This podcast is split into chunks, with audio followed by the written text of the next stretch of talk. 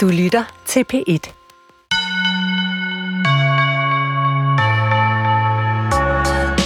Det hedder sig, at tidligere statsminister Anker Jørgensen læste mindst halvtreds sider dansk skønlitteratur hver morgen, inden han påbegyndte dagens politiske arbejde. Da han blev en gammel mand, mødte jeg ham jævnligt ved busstoppestedet på Vesterbro, hvor jeg bor. Han virkede umiddelbar, nærværende og helt almindelig. Nuværende statsminister Mette Frederiksen har fået kritik for at være både magtfuldkommen og utilgængelig. Og egentlig troede jeg ikke, at hun var til at få i tale. For jeg havde nemlig bemærket, som en del andre, at hun i stigende grad bruger de sociale medier til at lægge boganbefalinger frem. Og da hun holdt sin nytårstale, stod der skønlitterære titler meget centralt placeret i billedet. Måske har vi virkelig fået en læsende statsminister igen, tænkte jeg. Så jeg vil naturligvis gerne tale med Mette Frederiksen om forholdet til litteraturen. Hvad betyder den for hende? Hvad læser hun? Og hvorfor? Og til min overraskelse sagde hun ja til at give et interview om bøgernes betydning i hendes liv. Både det private og det politiske. Lyt med her den næste time, hvor jeg er taget til Christiansborg for at tale med statsministeren. Og jeg hedder Nanna Mogensen og er din vært. Skønlitteratur på P et er i fuld gang. Jeg læser altid skønlitteratur, og jeg har altid gang i en bog. Nogle gange lever den meget længe, forstået på den måde, at tiden er mere knap, og, og den lever over en lang periode. Nogle gange skal jeg ligesom gå tilbage øh, for at læse et kapitel øh, tilbage, eller starte med starten, fordi jeg har glemt det igen. Men jeg fik et godt råd for mange, mange, mange, mange år siden. Altid har gang i en skønlitterær bog, så det har jeg faktisk. Og hvad var det for et råd? Altså, hvorfor skulle du altid, hvorfor er det godt altid at have gang i noget skønlitteratur? Altså, øhm, man kan sige, øh, for mig øh, i mit liv er øh, skønlitteraturen det, øh, noget af det vigtigste, og sådan har det faktisk været, siden jeg var helt lille, øh, hvor det var Pixie-bogen, der var sådan min, min første bog. Øh, så var det Troldepus, som havde den skønhed i sig, og det var en virkelig, virkelig lang serie, som man kunne bare blive ved igen og igen. Børnebiblioteket var et af mine foretrukne steder, da jeg var sådan en stor pige, og, og cyklede derhen nærmest sådan på daglig basis. Og det har fulgt mig altid, og, jeg, og det skønlitteraturen kan i dag, det, det er jo noget af det, den altid har kunnet. Den udvider horisont og øh, udfordrer mig, og bringer mig ind i nogle andre livsverdener, og tvinger mig til at tage øh, andre menneskers perspektiv. Det vender vi sikkert tilbage til her i interviewet. I dag er det jo også et rum, øh, hvor der er øh, færre forstyrrelser, øh, og hvor der kun er mig selv og min hjerne, øh, og, ikke, øh, og ikke på samme måde mine øjne og ører, som når man er på skærm eller har et andet øh, kunst- eller kulturforbrug. Men nu har jeg jo altså, kun en vag idé om, hvordan din kalender ser ud. Øh, og jeg har bare ventet herinde ganske lidt, men der render jo folk rundt, og du er sådan øh, i timeslots hele tiden. Så hvornår har du overhovedet tid til at læse i fred? Det kommer meget an på, hvad for en bog jeg er i gang med. Øh, I den weekend her, der gik jeg i gang med Gertrud Amiris øh, nyeste bog, Mosaik. Og den, øh, den jeg synes øh, øh, virkelig, hun har skrevet en god bog. Og den blev jeg så fanget af, at, øh, at der var en i familien, der på et tidspunkt sagde, hvad, hvad, hvad, hallo, altså, kan, der er lige noget, kan, kan, du lige, kan, kan du lige skrive dig lidt på bogen? Så jeg kan stadigvæk få det sådan, at jeg kan begrave mig fuldstændig i en skønlitterær bog. Det er meget sjældent, jeg har tid til det. Så for at besvare dit spørgsmål, så bliver det nogle dage, en side eller to, øh, sådan sidst på aftenen, inden jeg går i seng, og det er det, hvis jeg har fri, hvad jeg ikke har så altid, så er det faktisk for mig den ultimative luksus. Det er at sætte mig i en sofa med en skønlitterær bog. Så, så det, jeg gør op mod ferie, op mod en sommerferie for eksempel, eller en juleferie, det er, at jeg går og gemmer gode skønlitterære værker, som jeg virkelig gerne vil læse. Og så samler jeg sådan en bunke på tre bøger, eller fem bøger, eller noget den dur. Og så går jeg så, og de har sådan en særlig hylde, hvor de ligger, og hvor jeg kigger på dem og glæder mig. Og så er det sådan en grundstamme i en ferie, simpelthen. Men nu kan jeg jo ikke lade være med, fordi jeg har også lige fået øh, Gertrud Amiris nye bog. Har du læst den? Og den Og det er nemlig mit spørgsmål. Den er jo ikke udkommet endnu. Den udkommer faktisk først om nogle uger, og jeg får den jo, fordi jeg skal læse i god tid og sådan noget. Men får du også bøger fra forfattere eller forlag, altså sådan i god tid, at nogen tænker, det kan være, at Mette Frederiksen gerne vil læse den her? Ja, altså der er, der er forfattere, som gerne vil have, at jeg læser deres bog, så går den igennem sådan et helt officielt system her i Statsministeriet, hvor den skal registreres, og det er en gave, og den kommer på sådan en øh, offentligheds... Øh, jeg kan ikke huske, hvad ordningen hedder, men som, så, så det er fuldstændig gennemsigtigt, hvis en forfatter har givet mig en bog. Men ja, der er forfattere, der også skriver et brev og siger, jeg, jeg synes, du skal læse den her. Jeg synes, der er, nogle, der er noget i den her bog, som øh, jeg tror, du vil have godt af at opleve eller se, eller jeg vil gerne udfordre dig, eller øh, man arbejder måske med en problemstilling, som man tænker øh, ligger mit hjerte nær. Da, da jeg havde givet undskyldning til Godhavnsdrengene på vegne af Danmark, der er der kommet rigtig meget, altså mange henvendelser fra folk, der gerne vil have, at jeg skulle læse noget mere om noget i, i tilknytning til det, så det kan både være, kan man sige, noget sådan hardcore politisk, men det kan jo simpelthen også være en forfatter, som har noget på hjertet, som de gerne vil dele med mig. Men øh, hvordan har du så fået fingre i Gertrud Amiris nye bog? Det, det er en gave. Og hvordan vælger du så, hvad du gerne vil læse? Fordi du må jo få meget mere, end du har tid til. Altså, øh, hvor ligger dine interesser henne? Øhm, åh, jamen, ja, det er jo faktisk et stort spørgsmål. Altså, jeg, jeg, når jeg kan komme til det, går jeg en tur til boghandleren. Øhm, det er meget, meget få gange i mit liv, jeg har købt bøger på nettet. Øh, jeg har sådan et, et forhold til bogen, hvor jeg vil have den øh, i mine hænder. Og min bogreol er faktisk mit kæreste eje. Både fordi der er utrolig mange gode bøger i den. Jeg har også nogle af dem med her i dag. Men også fordi, når jeg sidder øh, en gang imellem i sofaen og kigger på bogreolen, så er det også historien om mit liv.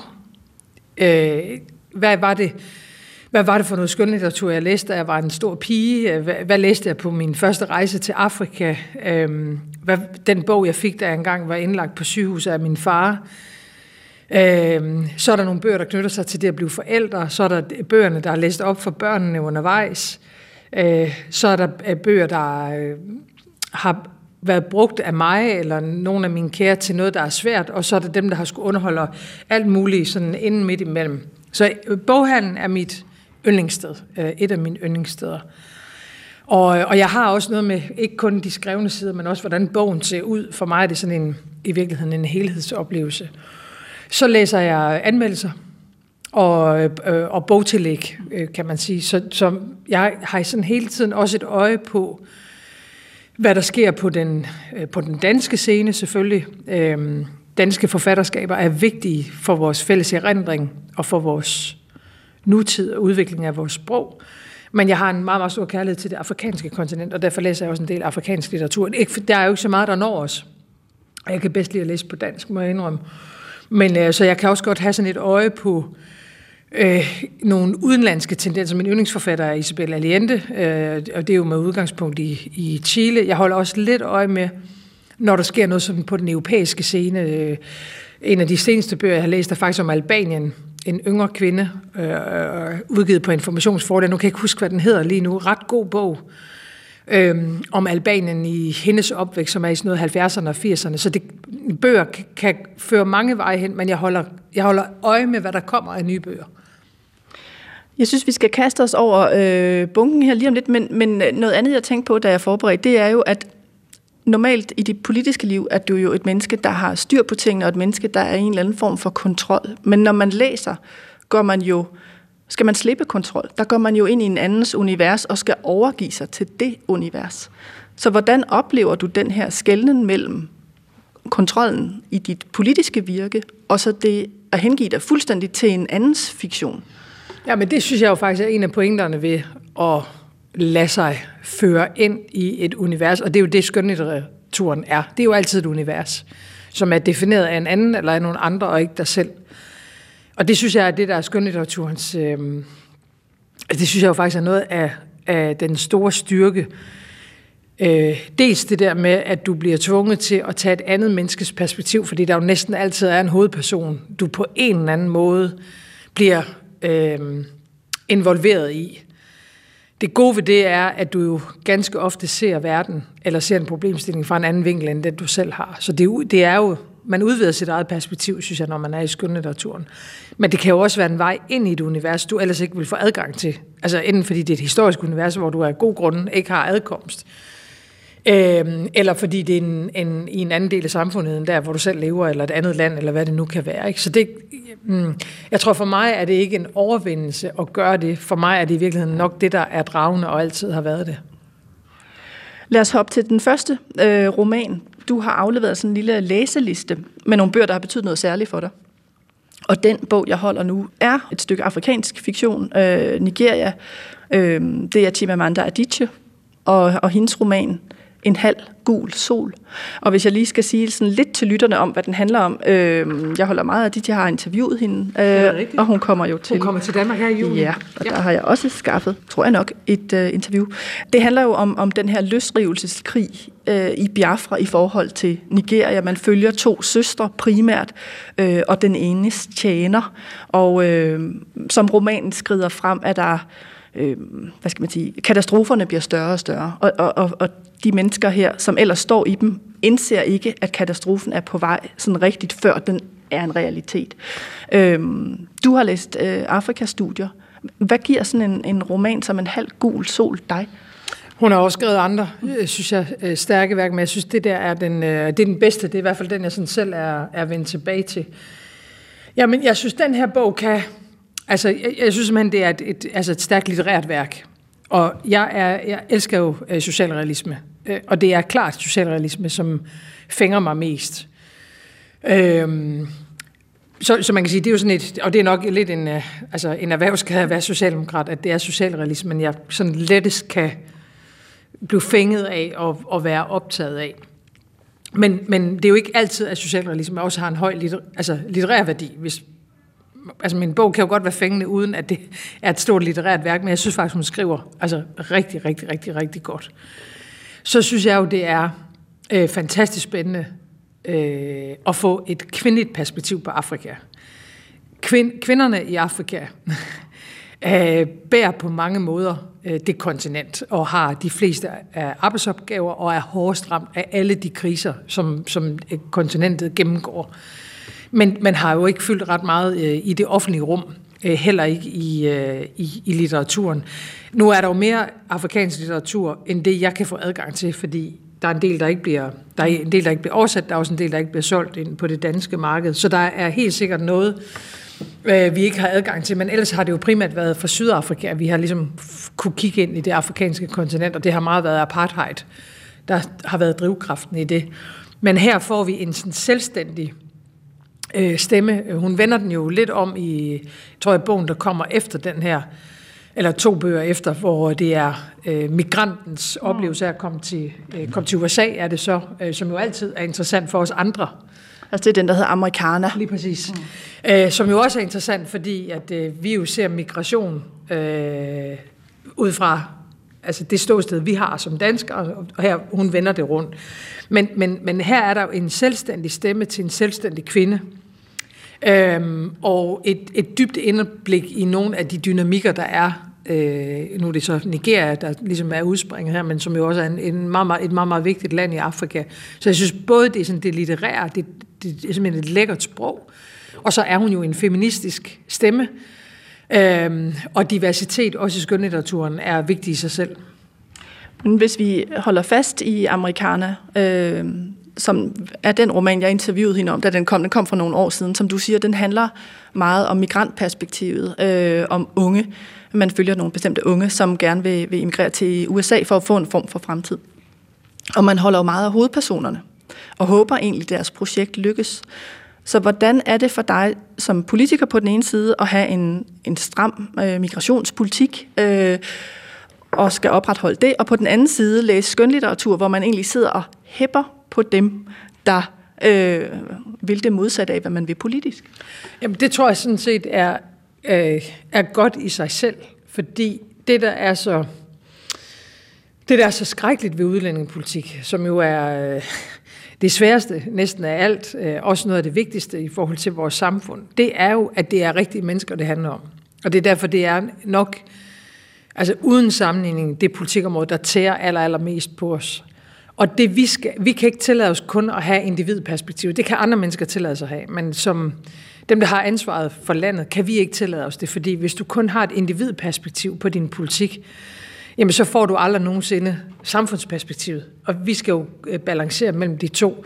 Men du må jo omvendt aldrig gå så langt, at du ikke forstår individet. Og jeg synes faktisk, det er det, Americanah kan. Det er, at den fortæller os jo, hvad det er, der er drivkraften for at opnå et bedre liv og en bedre tilværelse. Og det har jeg jo alt mulig respekt for og forståelse for, og sådan set også solidaritet med. Men illustrerer jo så også, hvor store udfordringer, der er forbundet herved, og omkostninger, både i virkeligheden for individ og for, for samfund. Så jeg tror, altså som politiker, øh, må du jo aldrig nogensinde tænke, at du først og fremmest skal læse skønlitteratur, der understøtter det, du selv mener. Du skal i virkeligheden tænke det modsat. Altså bruge skønlitteraturen til også at udvikle dig. Og husk på ting. Husk på mennesker. Men, men hvorfor egentlig, hvis ikke det ændrer noget? Altså man kan sige, hvis man så læser Americanah og, og, og får den kærlighed til karaktererne, øh, så skulle man jo tro, at det også ville vende noget rent menneskeligt og derpå politisk inde i dig. Altså at læse den roman for eksempel. Øh, nej, fordi man, fordi man kan sige, hvis man, altså hvis det, hvis det er den tankegang, så du kan jo aldrig tage et menneskes behov og gøre det til universelt for alle andre. Fordi konsekvensen af det vil jo være nogle massive, kæmpe store problemer, der vil gå ud over nogle andre mennesker.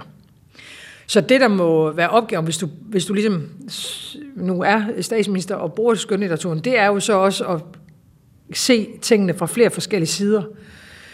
Øhm, og øh, altså, du, man, kan jo ikke, man kan jo ikke sige sådan, fordi jeg læser en bog, så skal, øh, så skal hele Danmarks udviklingspolitik, eller udenrigspolitik, eller vores socialpolitik ændres. Men, men hver ting sætter sig jo som en brik i noget, du har med dig. Og man kan sagtens være for en stram udlændingepolitik og stadigvæk have et meget, meget stort hjerte for de mennesker, som ikke bliver omfattet, kan man sige, positivt set fra deres synspunkt.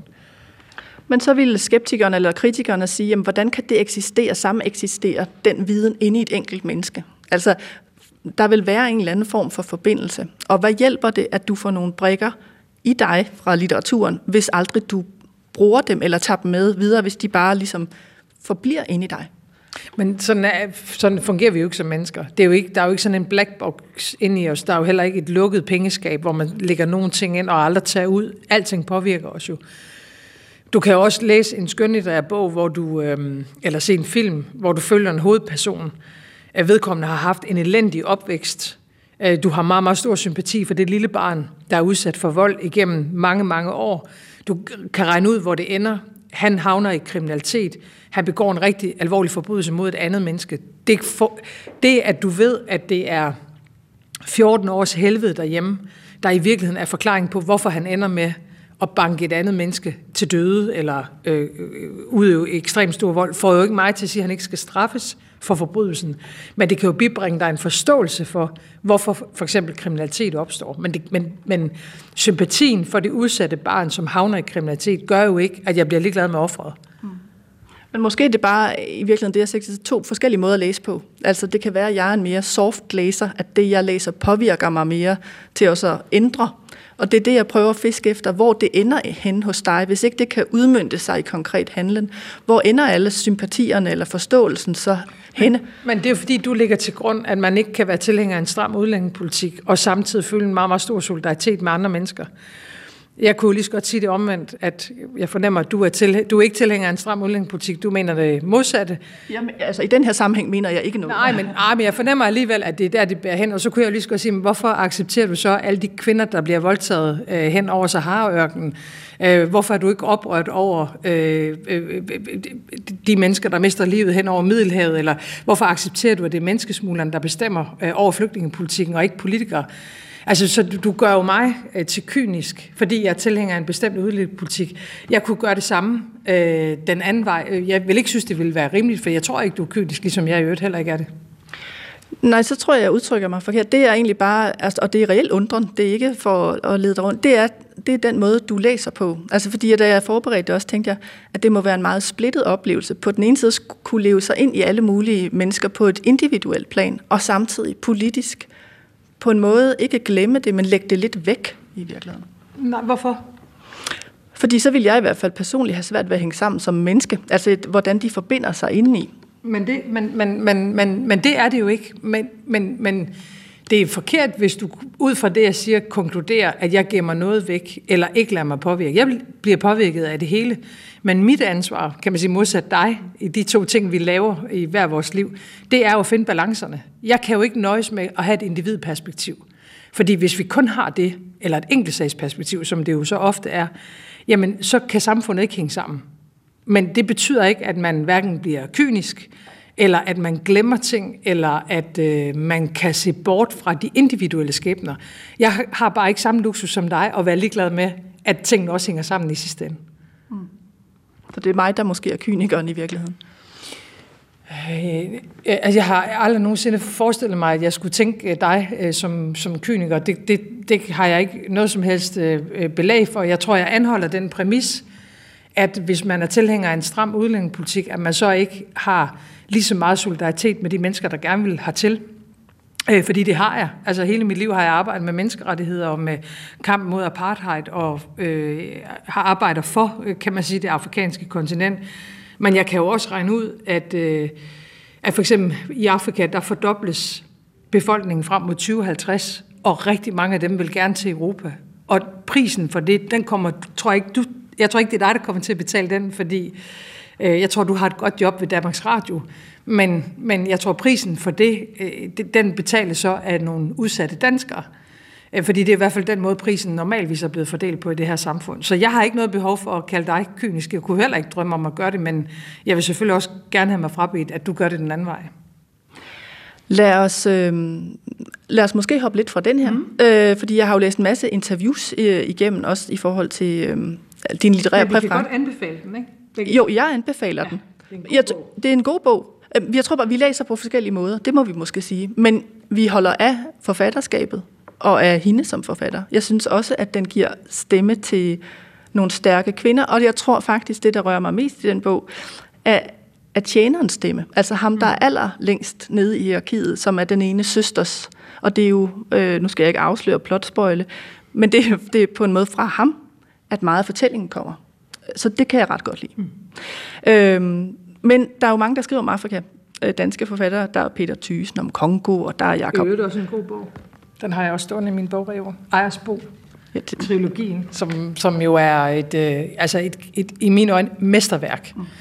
Jeg kunne også have taget Ejersbo med i dag. Han nåede jo kun at skrive de tre, og så øh, Nordkraft, som jeg også har et meget, meget særligt forhold til, fordi det er fra min hjemby Aalborg, men et meget, meget stærkt forfatterskab, og det er en stor sorg, øh, synes jeg, for, øh, for vores land, at vi mistede ham så tidligt. Og det, øh, det ved jeg på en måde godt, at du har læst, fordi jeg ved, du holder meget af litteratur, som både er skrevet danskere, men også fra det afrikanske kontinent om Afrika. En af dem, øh, Knud Brix, har jo også lige skrevet en, en, en Afrika-bog. En af dem, som jo særligt har skrevet om Afrika, det er jo Karen Blixen. Ja. Øh, og jeg har fundet et, ja. øh, et citat fra et interview, du har givet øh, i to tusind og to ja. til Kristeligt Dagblad. Og du bliver spurgt, hvordan du har det med Karen Blixen. Og så siger du, hende kan jeg ikke fordrage. Især ikke den ekstreme livsstil, hun beskriver. Altså, hende kan jeg ikke fordrage, især ikke den ekstreme livsstil, hun beskriver. Det er det, du siger i to tusind og to. Har du det stadig sådan med Karen Blixen? Uh, nej, uh, det tror jeg ikke, og jeg kan, jeg kan heller ikke huske det der citat, som jo så er, er tyve år gammelt, men uh, altså, jeg synes jo, der er meget i Karen Blixens forfatterskab, som også er uh, interessant, og der er jo en grund til, at hun uh, bliver ved med at leve, uh, både i litteraturen, men i øvrigt også i filmen, og hun er lige blevet genfilmatiseret.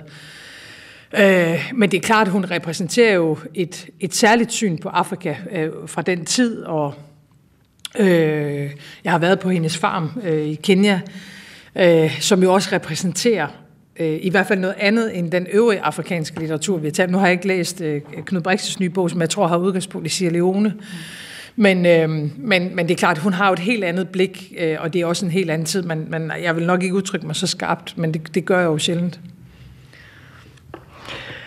Øhm, lad os gå lidt videre. Mm. Øhm, til den her mobbedreng. Mm. Fordi det var den på listen, du havde over, øhm, over dansk litteratur. Og så tænkte jeg, det er spændende, vi lader os tage noget ny dansk litteratur.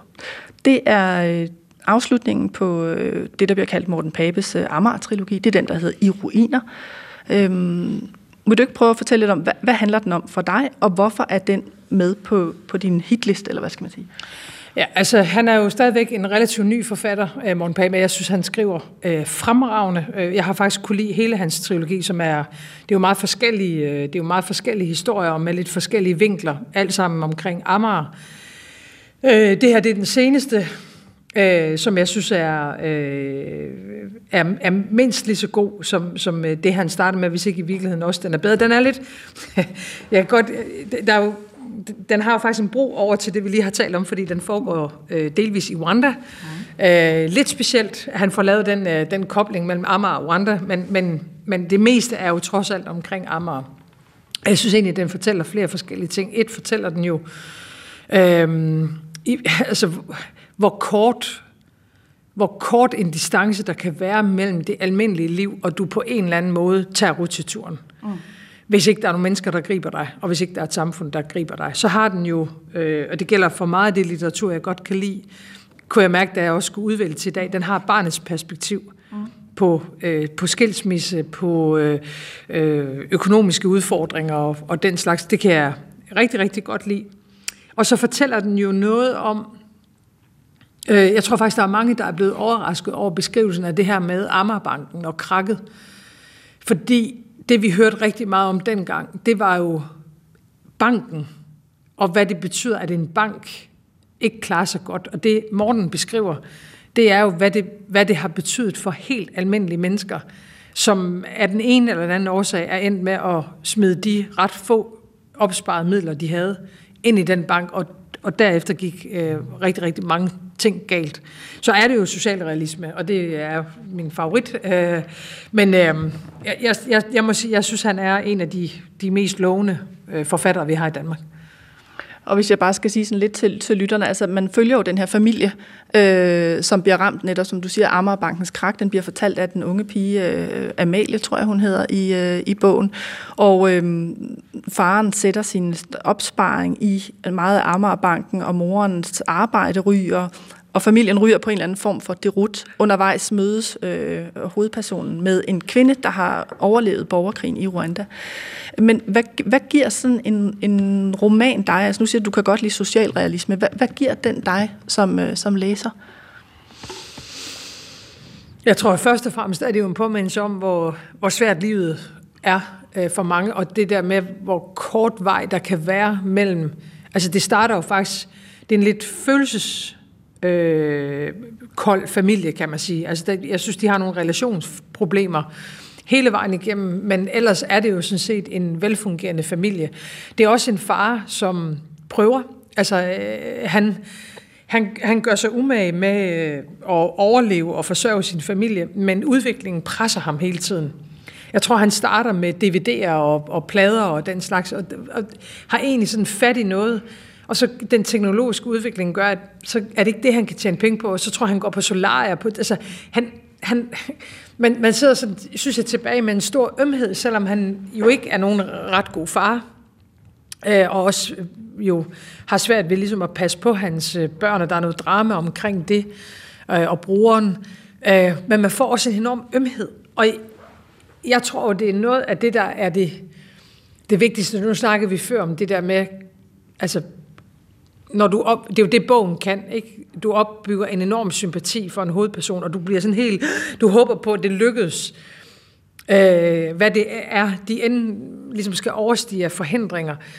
Og den ømhed, også når det så går galt, er jo bare vigtig for os, tror jeg, at have med, sådan medmenneskeligt.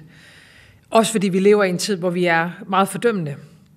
Hvad, hvad mener du? Ja, hvad mener du med det? Mm, jamen, fordi at, øh, altså, hvis jeg husker den ret, så, øh, nu skal vi jo ikke spolere alt for meget, men, men, men brormand har i, hendes bror, mm. jeg kan ikke huske, om hun hedder Amalie faktisk, men hendes bror øh, ryger ud i noget kriminalitet og noget stofmisbrug, og der er øh, øh, noget sådan halv prostitution øh, involveret, og det går galt øh, for broren.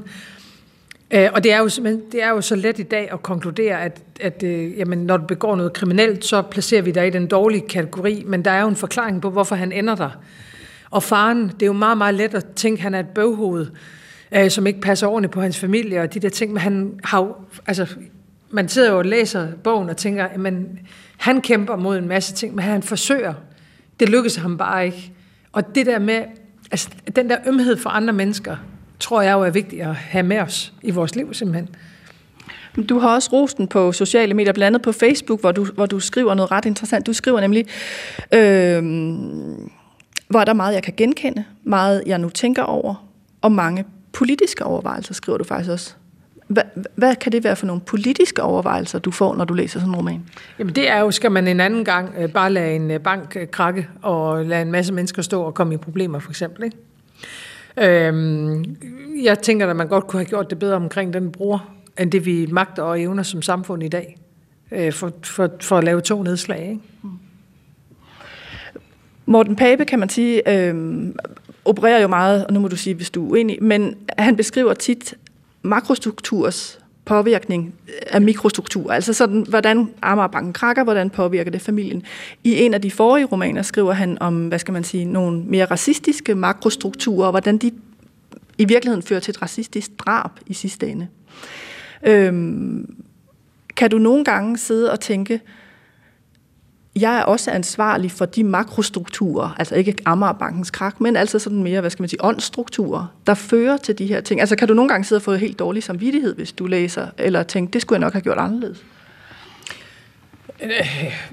Jamen altså, en, en, en hver beskrivelse af noget, der ikke fungerer i vores samfund, skal jo af natur og per natur næsten medfører en refleksion hos mig. Den første bog, han skriver, Morten Pape, er jo om hans egen opvækst i urbanplanen. Noget af det, der står tydeligst tilbage for mig i den, det er jo hans beskrivelse af nine eleven. Han går i en skole, hvor der er rigtig mange børn med indvandrerbaggrund, og i det første stykke tid tror han jo faktisk, at det er godt, det der er sket, fordi det er det, der er stemningen på hans skole. Han beskriver, hvordan han skal tegne, hvis jeg husker ret, tårnene øh, på en tavle, øh, som de andre så kan sidde og smide fly efter. Og han tager bussen ind Øh, til øh, Rådhuspladsen, tror jeg, eller i hvert fald centrum af, af København, hvor man ligesom skal ind og fejre angrebet på U S A, og, og dermed angrebet på os, øh, også i Danmark og i Vesten. Og det er jo der, det går op for ham, at nogle af de børn med indvandrerbaggrund, han vokser op sammen med, simpelthen har en fuldstændig vanvittig opfattelse af U S A og af Danmark. Øh, og det er jo en vigtig beskrivelse at få med, fordi det findes i vores samfund. Opbakningen til terror, øh, racisme mod Danmark øh, og mod øh, danskere, og øh, opbakning til al-Qaida og alt muligt andet. I hans anden bog, der skifter han jo så næsten lidt blik, ikke? Og beskriver, øh, det, det er jo igen Amager, og det er helt rigtigt, der sker et overfald, et racistisk overfald øh, på nogle drenge, øh, hvor han så næsten, jeg vil ikke sige, han vender blikket helt rundt, men jo på en eller anden måde beskriver de udfordringer, der er i vores samfund, der hvor der også er massive sociale problemer, og måske med en etnisk overlægger, hvad det kan sætte sig i, både ånd og øh, fysisk i forhold til kriminalitet. Og jeg synes sådan set, at alle tre bøger er relevante. Du har helt ret, det er det, han gør. Han tager mikroperspektivet og forklarer, hvad konsekvensen er af, jo, øh, det er jo ligegyldigt, om det er økonomi, eller det er integration, eller mangel på integration, eller noget tredje. Øh, og det skal medføre refleksion. Øhm, og derfor synes jeg faktisk, at man har en særskilt forpligtelse næsten som statsminister til at læse meget skøn litteratur. Jeg ved, at da Sara Omar øh, udgav Dødevaskeren, ja, har jeg, en, øh, god bog. Ja, der har jeg læst et eller andet sted, at du øh, faktisk gav den som en slags øh, læseopgave, eller som øh, pligtlæsning i øh, folketingsgruppen. Ja, jeg, ikke, jeg ved ikke, om det var i folketingsgruppen, men jeg har, jeg har helt sikkert sagt, at jeg synes, det er en, en bog, man skal læse. Jeg har læst begge hendes bøger. Øh, giver jo øh, øh, igen en kvindelig stemme. Dem er der ikke så mange af, og, og jo slet ikke, skulle til at sige, øh, i sådan traditionelle indvandrermiljøer. Det, hun beskriver, er jo den der sådan ekstreme sociale kontrol øh, og undertrykkelse af piger og kvinder med indvandrerbaggrund, også i det danske samfund. Der begynder at komme flere stemmer nu, øh, og det er særskilt vigtigt, fordi det er en, i hvert fald i nogle sammenhæng, meget, meget undertrykt gruppe, som har meget, meget svært ved at komme til ord. Det virker heller ikke altid, som om der er sådan en helt stor interesse for dem, desværre, i den politiske debat. Så jeg, jeg synes også, at Sara Omar er en, øh, altså en vigtig stemme på litteraturscenen i dag. Hvordan tager folk imod det? Altså når statsministeren kommer med en bog og siger, den her synes jeg, du skal læse. Jeg tænker, der er nogen, der læser det, så er der nogen, der ikke gør, og, og nogen, der ikke får tid til det, og alt muligt andet. Men, men altså, jeg, jeg synes jo, det er det, skønlitteraturen kan, det er, at den kan, den kan brænde sig fast på en anden måde end en avisartikel eller statistik. Man kan sige, at Morten Pape er en, er en læserfavorit hos en del politikere. Altså, der, der er mange, der har anbefalet ham. Jeg tror, der også Inger Støjberg øh, talte varmt om hans første roman, øh, den, der hedder Planen. Øhm, og, og du siger Sara Omar, og, og de her beskrivelser af parallelsamfund. Men noget, der manglede, synes jeg, på listen, når det handler om sådan noget, det, var, det er jo nogle af de forfattere, man kan sige, der peger på, øh, og nu har du ikke pligt til at læse alt, men der peger på, jamen der er nogle politisk motiverede eller strukturer, som gør, at der for eksempel findes meget racisme i vores samfund. Altså jeg tænker på forfattere som Lone Arboras, det har været et af hendes store emner, øh, Mika Slang for eksempel. Øh, læser du også sådan nogen, altså der taler, hvad skal man sige, meget direkte ind i det, de ser som øh, konsekvenser af en bestemt politik? Jeg har ikke læst de to, øh, og det er ikke et fravalg. Det er faktisk, fordi jeg ikke er bekendt øh, med deres litteratur, men som du sagde før, så synes jeg egentlig, Morten Pape har beskrevet flere forskellige vinkler øh, på, øh, på udlændingsspørgsmål eller integrationsspørgsmål i vores samfund. Mm. Men du kunne sagtens finde på at læse altså sådan noget også? Øh, ja, det kunne jeg godt. Jeg kunne også have fremhævet jeg og Hassan. Øh, nu er det jo, øh, nu er det jo øh, poesi, men, men, øh, men, men ja, der er jo mange forskellige stemmer, øh, og jeg fravælger som udgangspunkt ikke noget litteratur. Mm. Jeg tænkte, at vi faktisk også skulle nå en klassiker. Ja. Fordi øh, øh, den her holder, altså jeg holder også af Morten Pape, og jeg holder særligt af, af den, så jeg blev glad, da jeg så, den var på din liste. Øh, Harper Lees Dræb ikke en sangfugl. Ja. Øh, og den ved jeg betyder noget særligt for dig. Øh, det kan være, at du skal prøve at fortælle lytterne, hvad er det, der sker i den her roman, og hvorfor er den med på din liste? Ja, men altså, den der bog, synes jeg, hvis jeg kun måtte vælge en bog i hele verden, så tror jeg faktisk, det ville være den. Øh, ikke efterfølgeren, men den der. Øh, du, du vi, vi skal nok komme til efterfølgeren. Ja, ja. Den har du også læst, men en, ja. en vagtpost. Ja, sæt en vagtpost ud. Vi, ja. vi behøver ikke handle, altså, det, det er ikke en sådan nærlæsning af den, men det er interessant, at der kommer en opfølger. Ja. Som jo kom mange, mange, mange år efter, for det er et meget særligt forfatterskab. Den der øh, er jo blevet en amerikansk klassiker, og den er, den er både solgt og oversat til utrolig mange sprog, og så går der, jamen det er jo mange årtier, før øh, toren kommer. Mm. Altså den der bog, jeg, jeg, vil, det, altså, jeg vil virkelig, virkelig anbefale den. Den er, man bliver, det er sådan en page-turner. Øh, vi er i U S A i trediverne. Mm, Alabama. Ja, øh, og du har øh, du har alle spørgsmål. Altså du har du har for, forældreskabet, øh, du har relationer, øh, du har selvfølgelig racespørgsmålet, fordi det er U S A på det tidspunkt. Du har klassespørgsmålet. Øh, det er jo et meget klasseopdelt samfund. Øh, du har noget du har noget håb. Du har nogle roller, der bliver vendt rundt øh, undervejs. Øhm, og så har du et børneperspektiv. Så altså, ja, jeg, hvis jeg overhovedet, jeg synes virkelig, det der er en, øh, en stor, stor, stor bog. Og den er jo øh, fortalt fra, som du også siger, Scouts perspektiv. Altså ja. hun er jo, hun er pigen, øh, og hendes far hedder Atticus. Hun er sådan en stor pige, ja. Jeg vil sige til tolv år. Ja, det er hun, og hun, hun har en far, der er forsvars, eller han er advokat, Atticus Finch. Og øh, det, der er sagen i romanen, det er, at Atticus tager en meget kontroversiel sag, hvor han skal forsvare en sort mand, Øh, som er anklaget, som er anklaget for voldtægt. Og man finder en hvid kvinde, og man finder ret hurtigt ud af, at, at, at han er ikke skyldig. Han er ikke skyldig. Så, så det, det er en... Jeg vil ikke afsløre, hvordan den ender, men den ender tragisk. Den ender ja, ikke... Og selv det at forsvare en sort mand er ekstremt kontroversielt i U S A på det tidspunkt. Så den har, den har en masse underliggende ting i sig, og så er et bærende element i den jo faktisk forældreskabet, eller relationen mellem barn og voksen, som jo er altså et spørgsmål, vi aldrig bliver helt færdige med at, at besvare, hvordan man gør helt rigtigt, ikke? Jo, de har et kærligt forhold, og samtidig er der nogle ting, som Scout ikke helt forstår ved den her retssag. Altså noget af tragedien, når jeg læser den, er ikke kun racespørgsmålet, øh, at en uskyldig mand bliver anklaget, men det handler også om, at Scout på en eller anden måde skal gøres til voksen. Altså hun skal jo dannes og til at blive en dame, det bliver der sagt flere gange. Øhm, fordi hun har nogle meget spontane reaktioner. Hun kan godt se forskel på rigtigt og forkert. Øhm, men hun skal lære at lægge lidt mere bånd på sig selv, tænke over, hvad hun siger.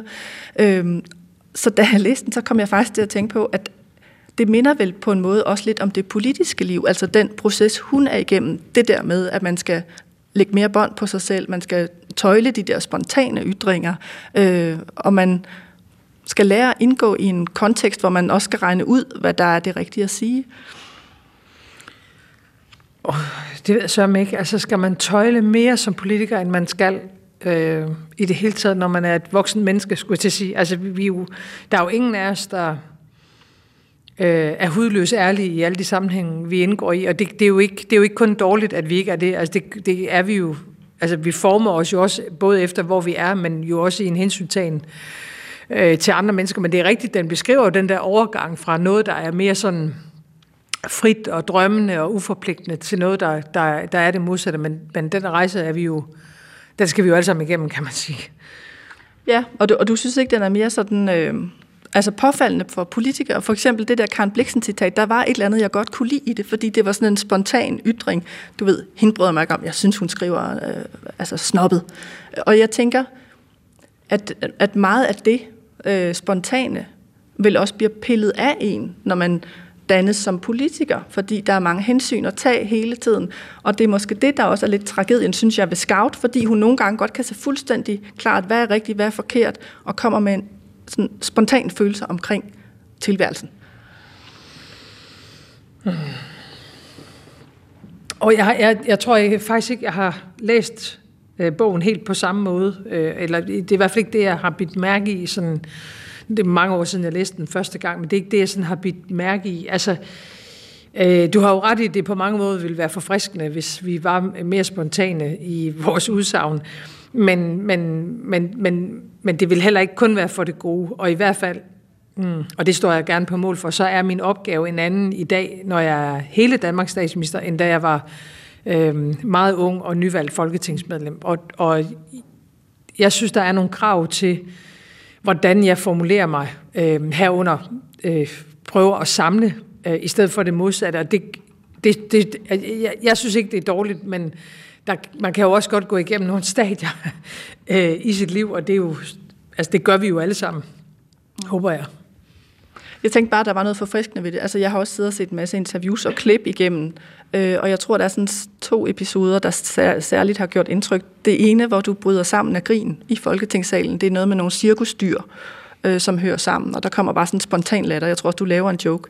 Øh, og det andet har fundet sted for nylig. Jeg tror, det var Sikander Sadik, der sagde et eller andet, og så kom det sådan meget spontant. Hvem er det, der betaler folkepension i det her land? Hvem tror det er? Øh, så der er jo også. Altså, jeg synes, det er forfriskende, at der kommer lidt mere spontanitet og lidt mere ægthed. Og det er derfor, jeg også ser det her som en slags dobbelttragedie, altså den her roman.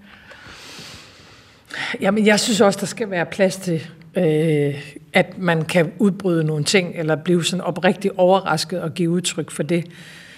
Og det synes jeg sådan set også, der er plads til, øh, også i Folketingssalen og i, i sådan den politiske debat. Men det er jo klart, at alting, er jo, alting skal jo også afvejes. Øhm, ja, men det, du, du har en, en stor efterspørgsel på det. Det, det, må vi jo, det, må vi jo så nu, det må vi jo så notere os, tænker jeg. Hvad betyder det? Det betyder, rend mig i røven, nu gider jeg ikke høre mere om det. Nej, jamen, jamen, jamen det er hver ting til sin tid. Altså nogle gange er det jo godt bare at være meget direkte i, hvordan man har det, eller hvordan man oplever det, og andre gange kræver det en lidt større refleksion og en afvejning. Det er jo det, der er. Altså vi er jo lidt tilbage i den diskussion, vi havde tidligere. Det er jo det, der også er opgaven, når man er politiker. Det er jo, at man har ansvaret for det hele, og derfor ikke kun kan være i, i, i dele af vores samfund, eller kun varetage nogens interesser. I hvert fald, når man er statsminister, synes jeg, det er et mål i sig selv, øh, også at være statsminister, eller sigte efter at være statsminister for dem, der ikke er enige med mig i alt. Lad os øh, lige hoppe til, til den efterfølger, Øh, som kom i to tusind og femten, Harper Lee, øh, der har været tale om, altså var hun i virkeligheden dement her? Skulle man have udgivet det her værk, eller var der nogen, der ville tjene nogle penge? Øh, den er jo så fortalt i halvtredserne, og der er Scout blevet voksen. Øh, og det, der er med Atticus Finch, det er, at han faktisk viser nogle ret racistiske tendenser. Øh, han er blevet helt desillusioneret. Øh, han fremstår i virkeligheden som en lidt anden mand. Øh, og der var meget tale i U S A om, altså der var chok i den litterære verden, fordi Atticus Finch har stået som en helt, både som en fiktiv helt, fordi han er fiktiv, men egentlig som et menneske, der har været kendt sådan i åndslivet. Øh, og nu er han helt anderledes. Hvordan havde du det, da du hørte, at den her anden bog var kommet, og ligesom havde taget den her Atticus Finch-figur og, og vist nogle virkelig ærgerlige sider af ham? Uh, jamen, altså for det første, da jeg hørte, der var kommet en to, så løb jeg nærmest ned for at købe den, ikke? Fordi det der er, øh, hvis man kun må vælge en bog, er det der min yndlingsbog, og jeg mener, det er en af de store øh, klassikere. Så jeg skyndte mig ned, men, men, men øh, jeg synes ikke litterært, den har samme, øh, samme niveau, og måske var der kun en bog i Harper Lee. Mm. Øh, det er rigtigt, at, øh, at senere er der jo simpelthen nogle illusioner, der er bristet, men, men det kan jo være lige så rigtigt at beskrive som, øh, som starten på historien om den her familie, nemlig idealismen og drømmene. Det er jo ikke altid, de viser sig at holde vand. Altså nogle gange er verden også mere brutal, end vi håbede på eller forestillede os. Øh, så jeg, jeg, altså jeg synes sådan set, figuren bliver, sub, altså bliver sådan suppleret med, med noget, som også er vigtigt at få fortalt. Okay, jeg kan ikke huske den helt lige så godt, fordi jeg, jeg, jeg er ikke engang sikker på, at jeg faktisk fik den læst helt til enden, hvis jeg sådan skal være ærlig. Men det her med at miste helte, altså om det nu er litterære helte eller øh, ægte helte, altså har du erfaring med det, at en man troede, eller nogen man troede var på et højere åndeligt niveau, så man viser sig og indeholder noget, som er øh, ja, ret modbydeligt i virkeligheden? Åh, oh, det ved jeg sørme ikke. Altså, jeg tror min erfaring med... Altså med mange af de mennesker, jeg, jeg har mødt på min vej, som har fået en heltestatus, eller i hvert fald er blevet ophøjet. Når man lærer folk at kende, så viser det sig jo, at vi er helt almindelige mennesker alle sammen, med, med gode sider og med dårlige sider. Og sådan er det jo så også modsat. Altså med folk, som aldrig nogensinde kommer op på en piedestal, eller aldrig nogensinde bliver fremhævet, øh, kan jo vise sig at være de klogeste, mest begavede, indsigtsfulde, øh, omsorgsfulde personer. Øh, så jeg tror, jeg tror egentlig i virkeligheden er, at altså, hver af os er jo et ret normalt menneske, og vi, hvor vi har, vi har det hele alle sammen, eller i hvert fald elementer af det hele, tror jeg. Ja, det jeg godt kunne tænke mig her, lidt sådan mod slutningen af interviewet, det er øh, at tale lidt om øh, bøger på de sociale medier. Ja. Øh, fordi det, øh, det synes jeg er spændende, fordi du lægger tit op faktisk, at du læser. Øh, her er det noget øh, fra Facebook, noget Ben Q. Holm og noget Jonas Bengtsson. Og Allende. Det kan jeg godt se, det er den nederste, det er det rigtigt. En af hendes seneste, som er, jeg tror det er den der, der handler om Franco-tiden og, og flugten fra, fra Europa til Chile. Så hun er med. Alene er med, og hun er faktisk også med i dag. Men tilbage til... Nej, nej, nej. Nu, nu får du lov, fordi øh, jeg, sagen er, jeg har aldrig brudt mig så meget om Allende, men det skal ikke forhindre, at du får lov at tale varmt om hende. Så nu prøver vi noget helt nyt i programmet, der hedder Statsministeren får, du ved, halvandet minut, to minutters uredigeret anbefalingstid af en yndlingsroman. Take it away, Mette Frederiksen. Hvad er det med den roman, øh, Isabel Allendes debutroman, øh, Åndernes Hus fra toogfirs? Kom med det. Jeg kan slet ikke forstå, at man ikke, at man ikke holder af det. Det er, jo, det er jo noget helt andet end det, vi har siddet og talt om her. Det er, det er, det er magi. Mm-hmm. Øh, det, er, det er Chile, som er et totalt fascinerende land. Øh, det er, øh... Men sagde du ikke lige, at du godt kunne lide socialrealisme? Fordi jo. Det her, det er jo noget helt andet. Men jeg kan også lide magi, og jeg har en, øh, jeg har en veneration for det, for det spanske og for det øh, sådan mellemamerikanske, lidt magiske univers. Også.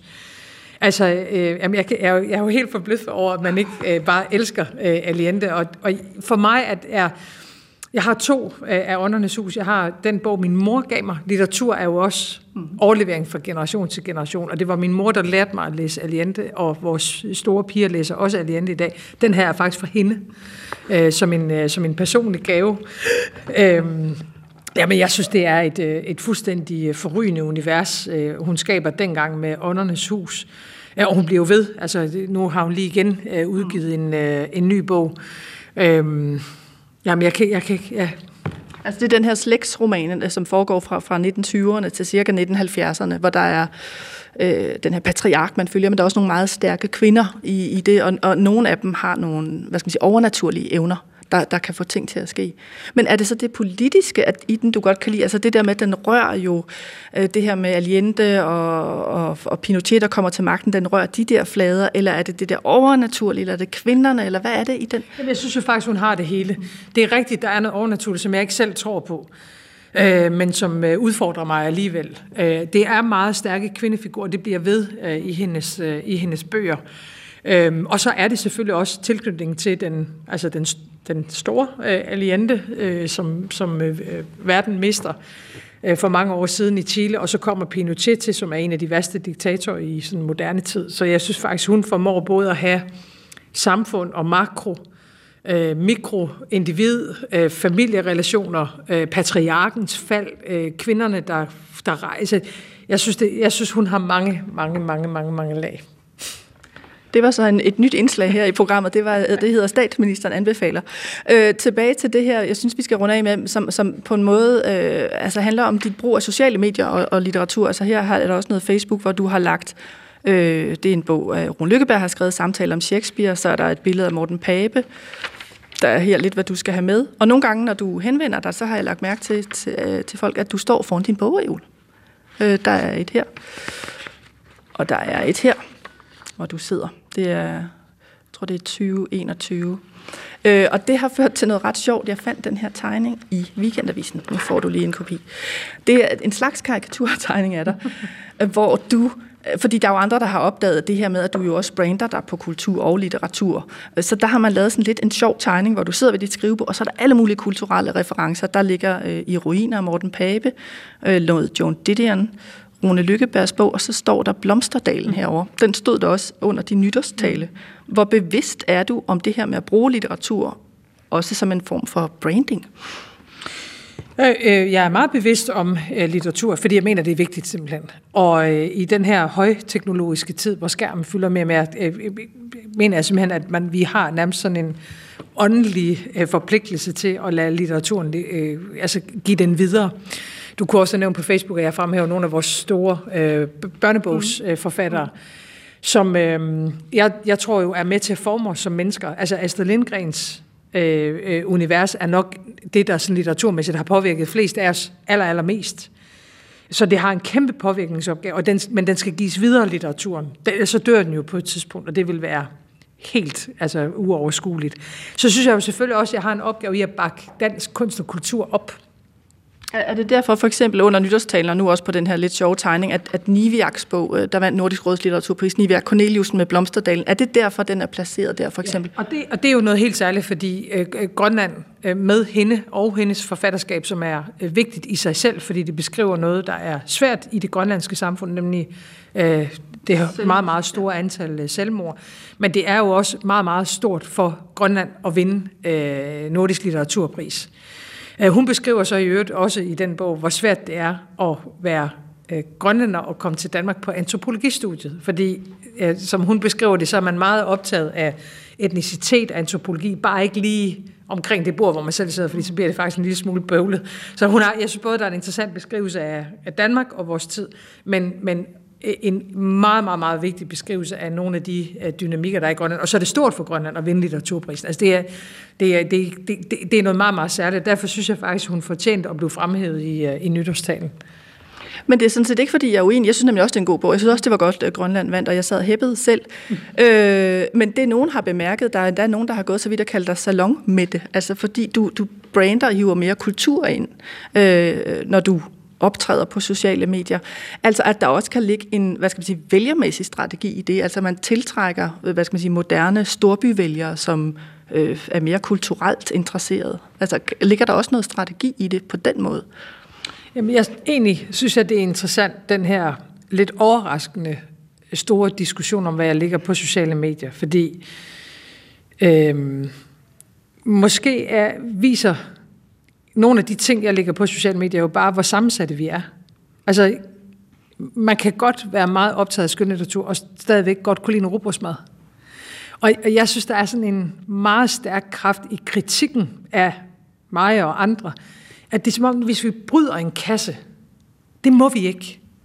Så en socialdemokratisk statsminister, der er optaget af Shakespeare, det, det er som om, åh, det må du ikke, fordi du har sagt, du også er glad for håndbold. Ja, jeg elsker håndbold.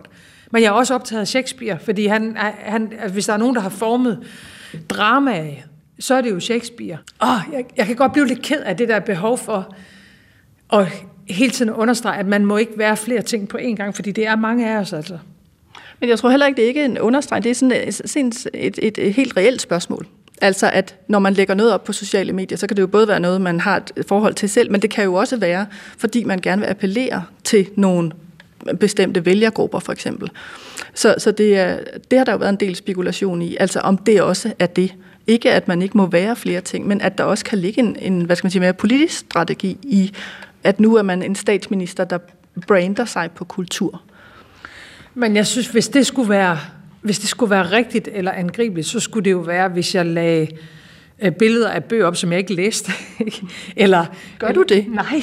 Eller påstod, at, øh, øh, altså, at jeg altid har dyrket et eller andet, hvor det så viser sig ikke at være rigtigt. Men i og med, at skønlitteraturen har fulgt mig, siden jeg, altså før jeg startede i skole, og, og, og for mig har været...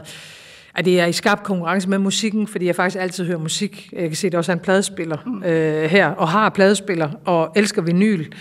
Øhm, så de, de to ting står i skarp konkurrence med hinanden, og jeg er gift med en filmfotograf, så vi ser også mange film. Øh, og filmen kan noget, som bogen ikke kan, og som musikken ikke kan. Men, men jeg har altid haft et meget, meget stort forbrug af kunst og kultur i min hverdag.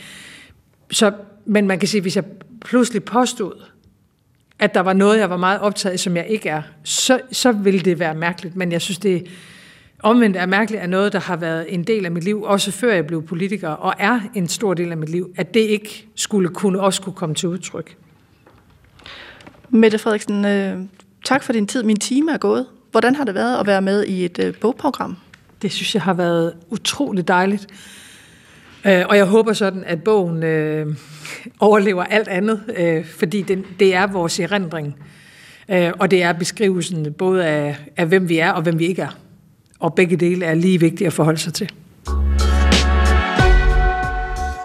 Skønlitteratur på P et er slut for denne gang. Jeg var din vært og hedder Nanna Mogensen, og i redaktionen var også Anders Stikker. Husk, at du kan skrive til mig på litteratur snabel-a d r punktum d k, altså litteratur snabel-a d r punktum d k. Vi høres ved.